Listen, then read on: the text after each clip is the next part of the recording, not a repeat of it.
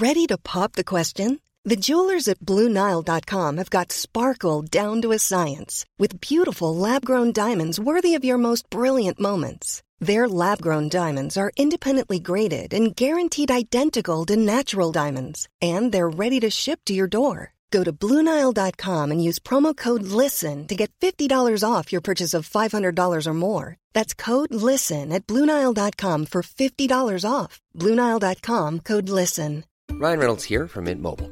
With the price of just about everything going up during inflation, we thought we'd bring our prices down.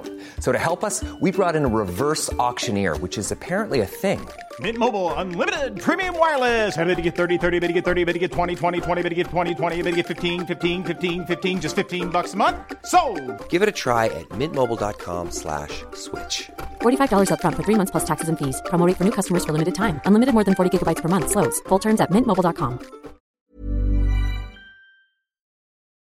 Hello, everyone. Welcome. Welcome to Dan Snow's History Hit. It gives me great pleasure to welcome back onto History Hit a former Deputy National Security Advisor who served in the White House under President Barack Obama. He is Ben Rhodes. He's been on before with his excellent memoir of his years in the White House. Since you've last heard him on History Hit, he's enjoyed meteoric success with Crooked Media over in the USA. He's now co host of Pod Save the World He's had his own series of podcasts, and he's written a book in which he travels the world after leaving the White House. He travels the world. He didn't go and work for a big corporation paying him lots of money. He traveled the world. He met with politicians. He met with activists. He tried to make sense of this mad ride ruler. The thing we're all talking about at the moment, the fact that democracy, liberalism is under threat in all these different countries around the world, from Europe, Asia to the USA itself. His book is called After the Fall Being American in the world we made. So we had a general chat about what he's learned over the process of making these podcast series, writing this book, visiting, meeting all these people like Alexei Navalny around the world, as well as all the experience he gained from his time inside the White House. Can Ben Rhodes help us make sense of what is going on? I hope so. It was great to have him back on the pod. If you want to head over to historyhit.tv, we're producing a lot of new content over there at the moment. Lots of new documentaries coming out. The big one we got coming out is very exciting moment. It's just days away. It's out timed to coincide with the 80th anniversary of Hitler's invasion of the Soviet Union, the single largest, the most devastating, the most destructive campaign to that point in the history of warfare. It's a mind blowing tale. We've paired up with our brilliant History Hit friend and partner Rob Schaefer, German military historian, he's identified a previously unpublished diary of a German panzer commander, tens of thousands of words long, that takes you on his journey from a youthful enthusiast, excited about what lay ahead, to a jaded, traumatized, broken man after months and months of appalling conflict. That documentary is coming out any day now, so go to historyhit.tv and go and check it out. So if you want to watch that documentary on Barbarossa, if you want to watch our medieval history series, if you want to watch our D-Day series we've had out, it's all happening over at historyhit.tv. It's like Netflix, but just for history, a digital history channel. You can also, by the way, hit all these podcasts without any ads at all as well, if you want to have those nice and clean. So head over to historyhit.tv, sign up, a tiny subscription gets you the world's best history channel. In the meantime, though, it's been great to have Ben Rhodes back on the pod. Enjoy.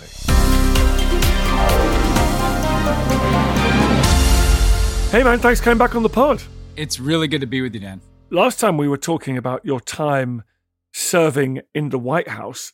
This time, man, you've gone on a bender all around the world. You're asking the biggest questions, right? You went on a bit of a journey here. I did. I mean, the book is really a personal journey that's also about what's happening in the world because when I was spit out of my experience eight years in the Obama White House, you look around the world and it seemed like the same thing was happening everywhere with democracy in retreat and with this kind of rise of nationalism with a lot of eerie echoes from history, Dan, which we can talk about.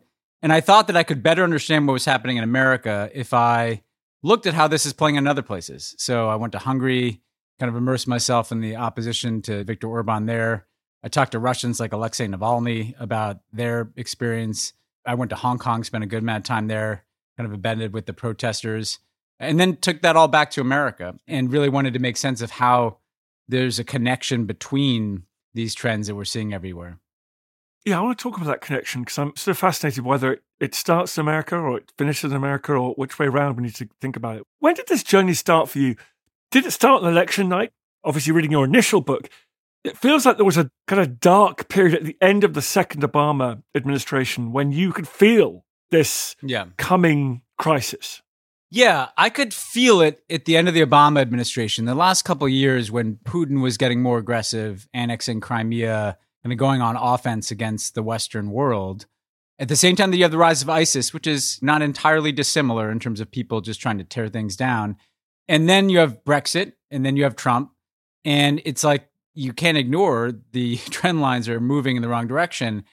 My first book that I talked to you about, I was just digesting my Obama experience. And for me, the starting point for this book was I was in Berlin. I was in the old headquarters of the GDR, the East German communist regime, which is now a business school, which is kind of a perfect emblem of transition. I was talking to a Hungarian activist and I said, What's happened in your country? How did you go from being a democracy to basically a single party autocracy? And he said, Well, it's simple. Orban came to power tapping into the right wing backlash to the financial crisis.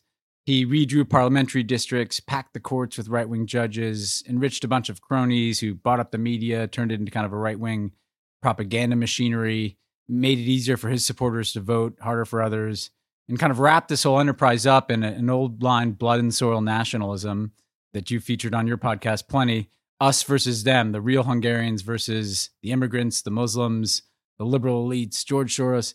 And the guy's talking, and I'm thinking, well, this is really interesting because he's basically describing what's happened in America the last decade. And it made me want to go in search of why is that? Why is the same thing happening everywhere? Well, should we start with 08? Sure. Is 08 pretty important? Yeah, I think it is. Yeah, yeah. So I think, and again, this is why I'm so excited to talk to you, besides the fact that your podcast got me through lockdown. You have to look at history, especially recent history sometimes, to kind of figure out how we got here and where we're going. And what I found, particularly in looking at a place like Hungary, is that the financial crisis of 08 was a really cataclysmic event in a way that we didn't fully appreciate at the time, or at least I didn't, in the sense that it made people think that the whole bargain of kind of post Cold War globalization had failed. That it was rigged. If you're Hungarian, it seemed just as rigged as communism did in the sense that a bunch of people were getting rich and powerful and everybody else seemed like they were getting screwed. And that created a whole void that the nationalists could take advantage of. If life is disorienting, if you feel like you're losing your sense of traditional identity, and then the bottom falls out of your economic circumstance, what I heard in Hungary and what I experienced in the US, suddenly you're ripe for the more traditional appeals, the blood and soil nationalism, the things may be tough out there, but I'm going to offer you the oldest play in the book, which is you're on this team. You are the true Hungarian. In America, it was the Tea Party movement. We're going to take our country back. In Brexit, it was take back control, one of the most effective political slogans of my life, all of which spoke to the idea that we may not be able to solve all these economic problems, but what we can do is give you an identity that makes you feel empowered. And we can also give you some villains, the bad guys, you know, the political establishment, the immigrants, whoever it is. And so to me, that 08 moment, I mean, the other thing is I had a Hong Kong official who I met with who wanted to be anonymous. And I met with him and I said, I'm working on this book about how did nationalism and authoritarianism take over. And he said, Oh, that's easy. With you guys, it was the 08 crisis. That made people think that the narrative of liberalism and democracy has collapsed. And that started the nationalist wave in the West. And here in China, it made the Chinese think, well, wait a second. We don't necessarily have to sit around and bide our time. Maybe we're ready to replace these guys. And so I think 08 was a transitional moment. Orban himself said that it was on par with the three great regime changes of the 20th century World War I, World War II, and the end of the Cold War. What he said, interestingly, is that when those things happened, everybody knew when they woke up the next morning that everything was different. After the 08 crisis, the people who figured out it was different were the people like Orban you know, and Putin and Xi Jinping. And they've been running this play ever since. And then let's come on to this media point. So fascinating because in your podcast series and your book, you talk a lot about social media. The similarities, because we all sit around the UK following you and your podcast and your podcast buddies, and we're blown away by the similarities between Trump and Johnson. I don't want to offend people listening to this podcast, but there was a key similarity, which is that bullets that would have ended the career, figuratively, of previous generations of politicians. You know, scandals, outrageous things that they said. Trump was like rude about service people who'd fallen for their country and their families. Yeah. Those bullets glanced off. Those bullets are glancing off Boris Johnson and his cabinet here in the UK. What is that? Because that feels substantially different from what has gone before. Is that to do with the information, the media environment, or does this new kind of nationalism identity just trump everything else and make you blind to the failings or certainly the legitimate criticisms of your own side? Well, I think it's a few things that all have to do with the fracturing of the media landscape. I mean, it used to be that in the UK or the US, there were kind of a handful of media that were like the arbiters of fact and what's not true, of what are the guardrails of kind of political behavior. Those have all collapsed in the last 10 or 20 years and been replaced by a mix of social media and then much more opinion driven media. So, whether you're Donald Trump or Boris Johnson or whomever you are, number one, you can usually count on a highly partisan media that's going to get your back no matter what. Number two, you're going to count on the fact that social media has sorted people into kind of these tribes where the algorithm for Facebook is written in a way in which if you identify in any way as on the right end of the spectrum or on the left for that matter, you're just going to be fed a steady diet of information that reinforces your existing worldview. And if your side is attacked, that information is going to make you want to deflect the attack and focusing on the other side. But the other thing that I think is really important here, Dan, that's probably less understood is the strategy of some of these people. Alexei Navalny, who made his name as an anti corruption activist, described this to me for the book, in which he said, Look, Putin doesn't need to convince everybody that he's not corrupt. He has to convince everybody that everybody's corrupt. So you might as well side with the guy who gives voice to your grievances, who seems like He's on your team. He's your strongman. He may be flawed and corrupt, but his point is so is the United States. And this came back to 08 too. Navalny said to me, when bankers got bailed out in the US after 08, Putin was saying, see, look, they're no different than us. It's just the rich guys at the top who get taken care of. So I think, again, that creates a unique kind of armor for politicians to both keep their own people mobilized, but also kind of wink at their audience and say, yeah, I may have all these flaws. I may be flawed. But so are these guys. Everybody's kind of the same. And I don't believe that to be true, but it's a constant theme in authoritarianism throughout history that you deflect and create a narrative where it's not worth being in politics anyway because everybody's corrupt here anyway. So why not just support the politician who's on your side in terms of the grievances they espouse and the national identity that they're upholding? Okay, man. I feel like I've sent you a few late night panicked DMs and and I need you to yeah. tell me it's okay. And and I'm doing it now in public. Of these people that you met as you travel the world, the people that you're reading about, talking to, we all know now what these problems are. Who inspired you that there might be solutions out there? How do we get back on a good path?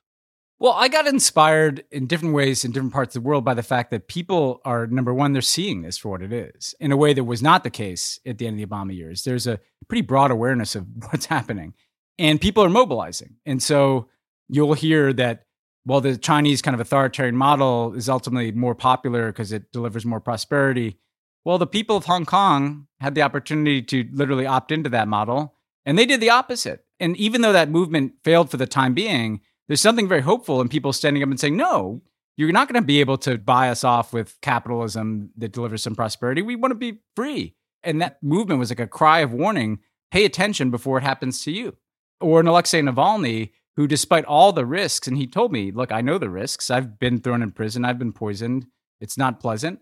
But he intuitively believes like Russians don't want to live with this kind of corruption and autocracy.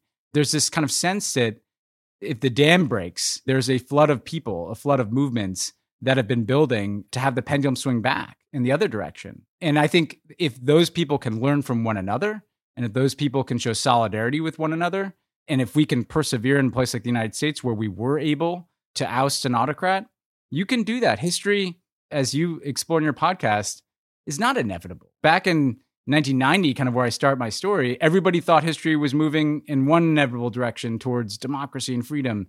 Now everybody thinks the opposite. No, people have a say in this. And to me, the hope is if you look out there, the energy increasingly is beginning to be on the other side, particularly with young people who have the most at stake. I think that maybe brings us to the US because, as someone who's been in the Oval Office, as someone who has been there, witnessed American hardened soft power, the exercise of it, you're very interested in the role that America has played both in this kind of corruption and this collapse into autocracy and populism and nationalism, but also in the role that it could play to help drag us out of it. You're inspired by these individuals, but presumably you also need people in charge of the world's superpower that recognize this and can make good decisions. You do. And what I had a lot of time to reflect on when I was cast out, you know, I described it like being exiled in my own country because Trump is not just an opponent of Obama, he's kind of the opposite. And I realized that if you think about it, America's always had two stories throughout our history. And in a way, Trump reflects one story perfectly and Obama reflects the other story perfectly. We were a country that was founded on the proposition that all men are created equal. But the guy who wrote those words owned slaves.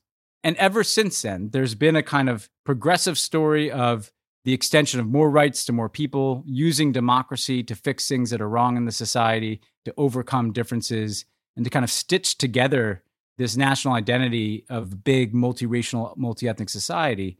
And then there's always been a reactionary story. After the Civil War, we got Reconstruction and Jim Crow, right? After the Civil Rights Movement, there was a backlash to that. I would argue after the election of a black president, there was a backlash that without a black president, weirdly, Donald Trump is not possible.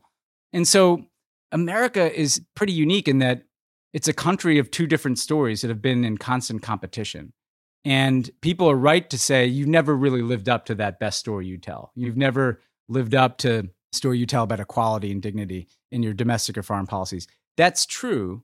But where I land in the book is that the work of pursuing that better story is what matters to people around the world. And I was struck that even as America's credibility was in tatters under Trump, people still cared about what happened in America because if we can figure it out, if we can figure out how to be our better story, and that's something, by the way, that leaders have to do, presidents, but like that has to infuse civil society and a sense of mobilization in the society if we can do that, then other people can. And so that's why I think the most important thing America has to do in the world is not our foreign policy, it's getting this right at home.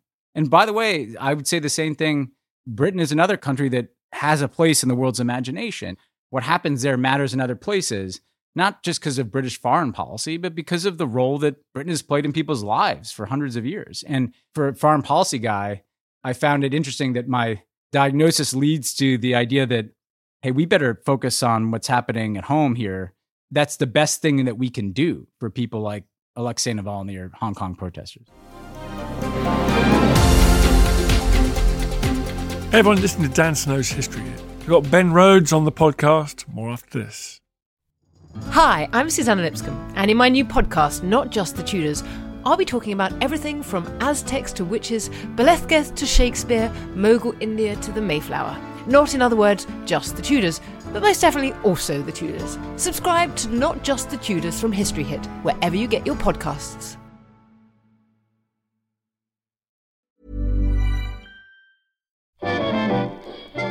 Did Hitler's sexuality shape his worldview? Why did the Black Death lead to the rise of the witch trials? And what are some of the sauciest scandals involving kings and queens at Hampton Court? I don't know about you, but this is the history I want to hear about. If you do too, then join me, Kate Lister, every Tuesday and Friday to find out the answers to all of these questions and more. Listen to Betwixt the Sheets, the history of sex scandal in society, wherever you get your podcasts. Brought to you by History Hit. This is Paige, the co-host of Giggly Squad, and I want to tell you about a company that I've been loving, Olive and June. Olive and June gives you everything that you need for a salon quality manicure in one box. And if you break it down, it really comes out to $2 a manicure, which is absolutely insane. It's also so easy to get salon worthy nails at home with Olive and June. The difference between how your nails used to look when you did them yourself and now with the Mani system is a complete game changer. The best thing about Olive and June too is it's a quick dry. Dries in about one minute, lasts for five days, and full coverage in up to one to two coats. Visit oliveandjune.com slash perfectmani20 for 20% off your first system. That's oliveandjune.com slash perfectmani20 for 20% off your first system Looking for the perfect gift to celebrate the moms in your life? Aura frames are beautiful, Wi Fi connected digital picture frames that allow you to share and display unlimited photos. It's super easy to upload and share photos via the Aura app. And if you're giving an aura as a gift, you can even personalize the frame with preloaded photos and memories. And also remember, when you use a messaging apps, they shrink the photos. You cannot print those out. You cannot blow them up. This is high quality imagery going to one of the most important people in your life. The Aura app is super easy to set up, takes about two minutes, and you're going to love it. There's free unlimited storage, add unlimited photos and videos, and invite as many people as you want to a frame. Right now, Aura has got a great deal for Mother's Day. Listeners can save on the perfect gift by visiting auraframes.com to get $30 plus free shipping on their best selling frame. That's A U R A frames.com. Use code Dan Snow at checkout to save. Terms and conditions apply.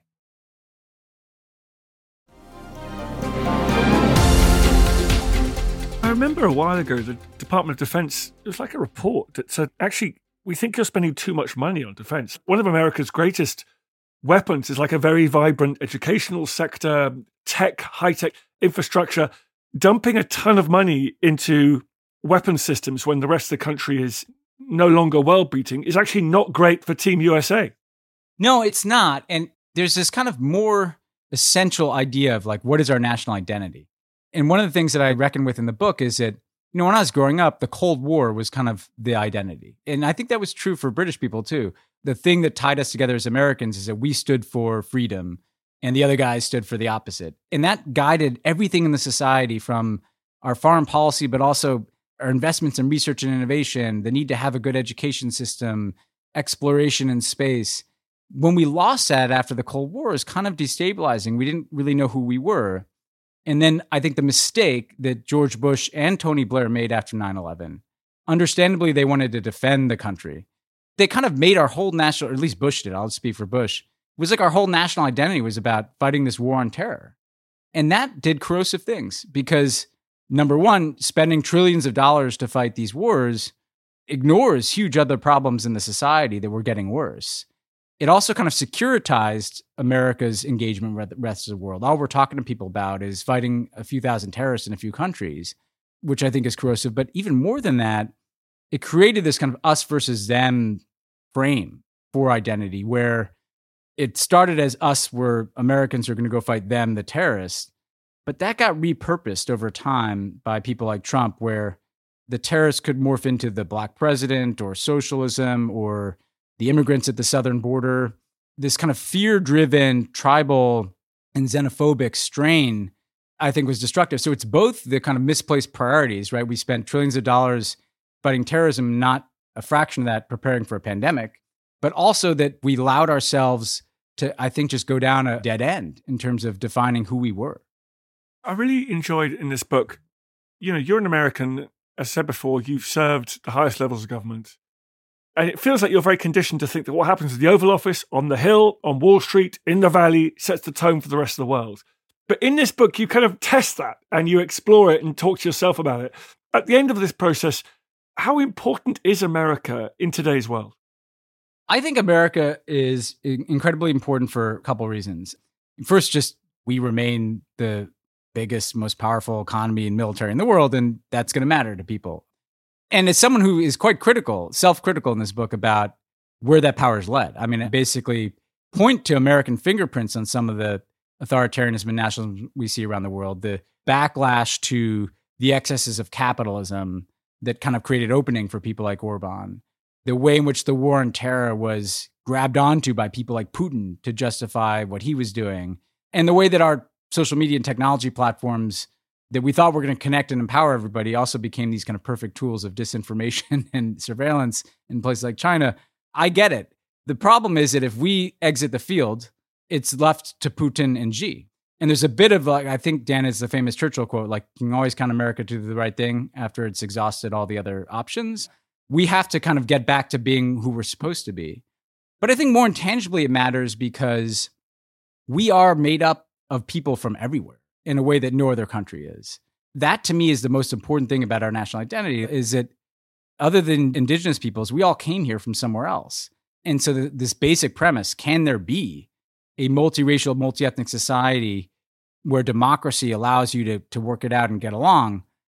That is so hugely important to the world. We have to be able to model that. I see Britain wrestling with the same issues today. How do we look at our history? How do we think about who we are? And the reason it's important is as someone who immerses myself in your podcast, the nationalist thing never leads in a good direction. you know, like the blood and soil nationalism, if that becomes the organizing principle instead of multiracial, multi ethnic democracy, well, you guys have been alone on the front lines dealing with that more than once, most acutely in 1940. I think we have to be mindful these things can happen again. I have a great British friend. Brits are always counseling Americans from their wounded experience running the world order.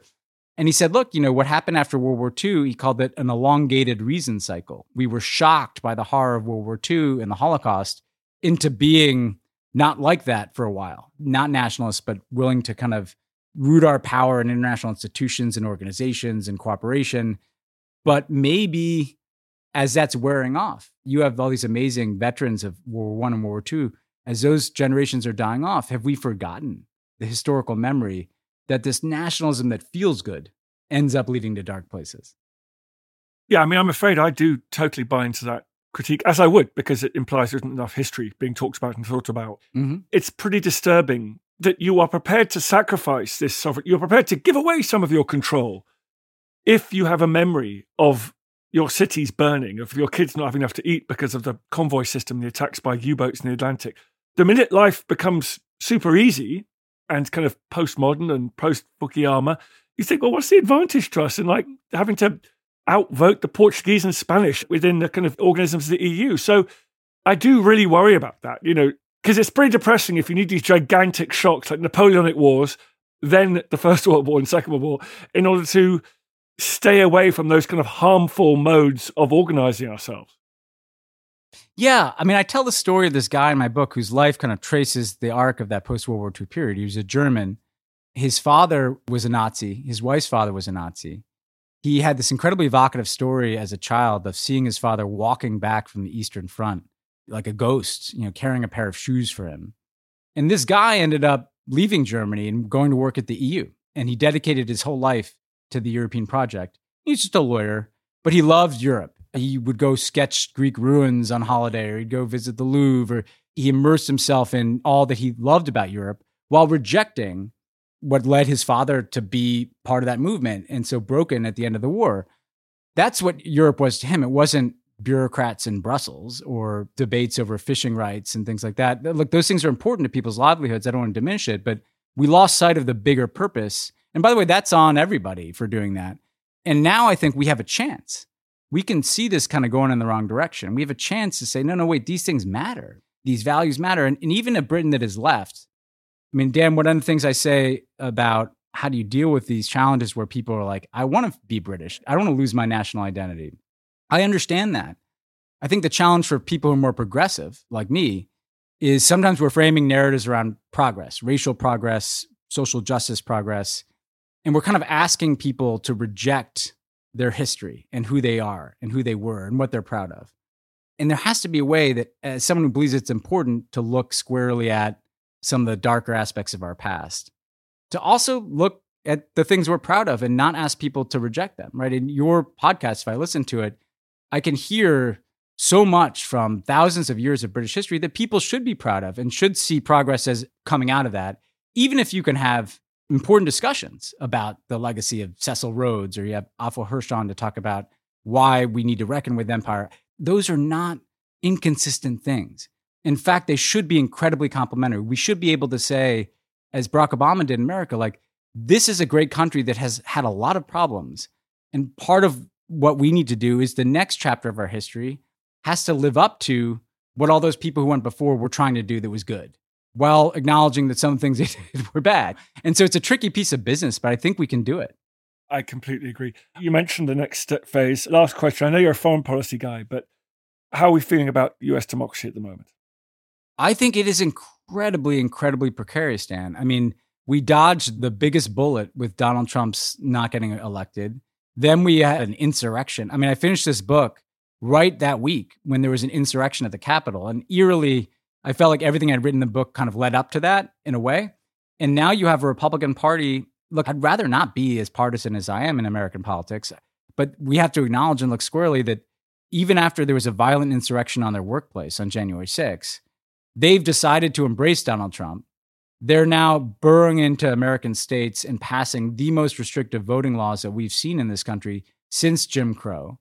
They're passing laws that would allow elected officials to overturn the will of the voters. And we've got two more elections coming that feel very uncertain. And by the way, not because of the majority of American opinion. The majority of American opinion is overwhelmingly not for that. The Republican Party hasn't won a popular vote for president since 2004 in this country. They don't win the popular vote for the House or Senate, but they've figured out a way to have the minority essentially manipulate the levers of power so that that minority can govern the majority.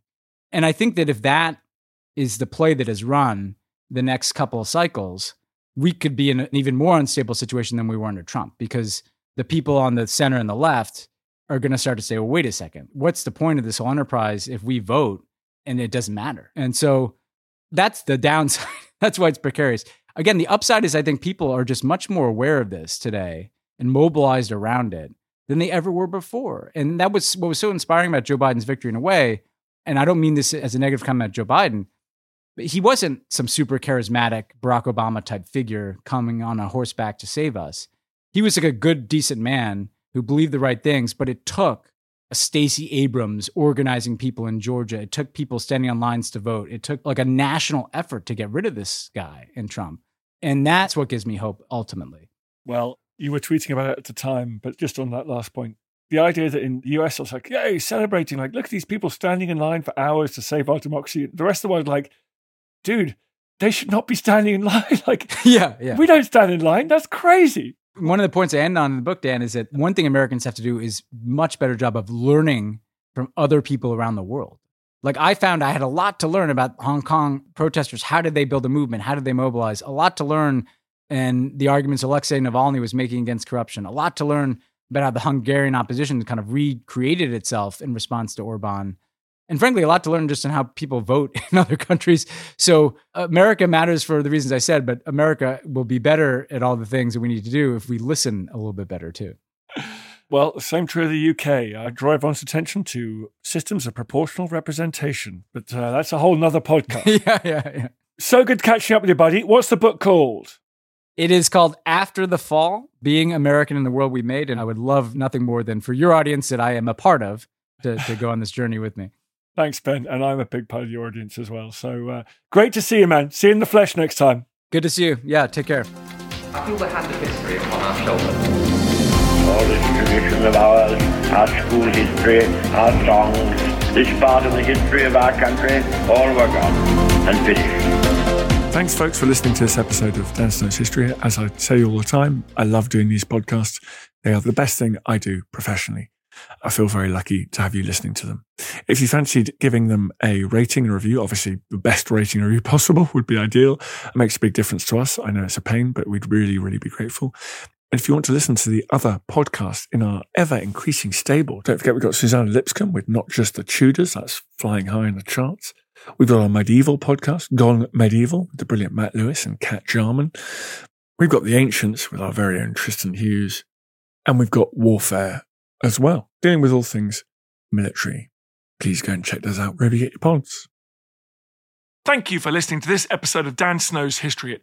Please follow this show wherever you get your podcasts. It really helps us, and you'll be doing us a big favor. Don't forget, you can also listen to all of these podcasts ad free and watch hundreds of TV documentaries when you subscribe at historyhit.com slash subscribe. As a special gift, you can also get your first three months for just £1 a month when you use code Dan Snow at checkout.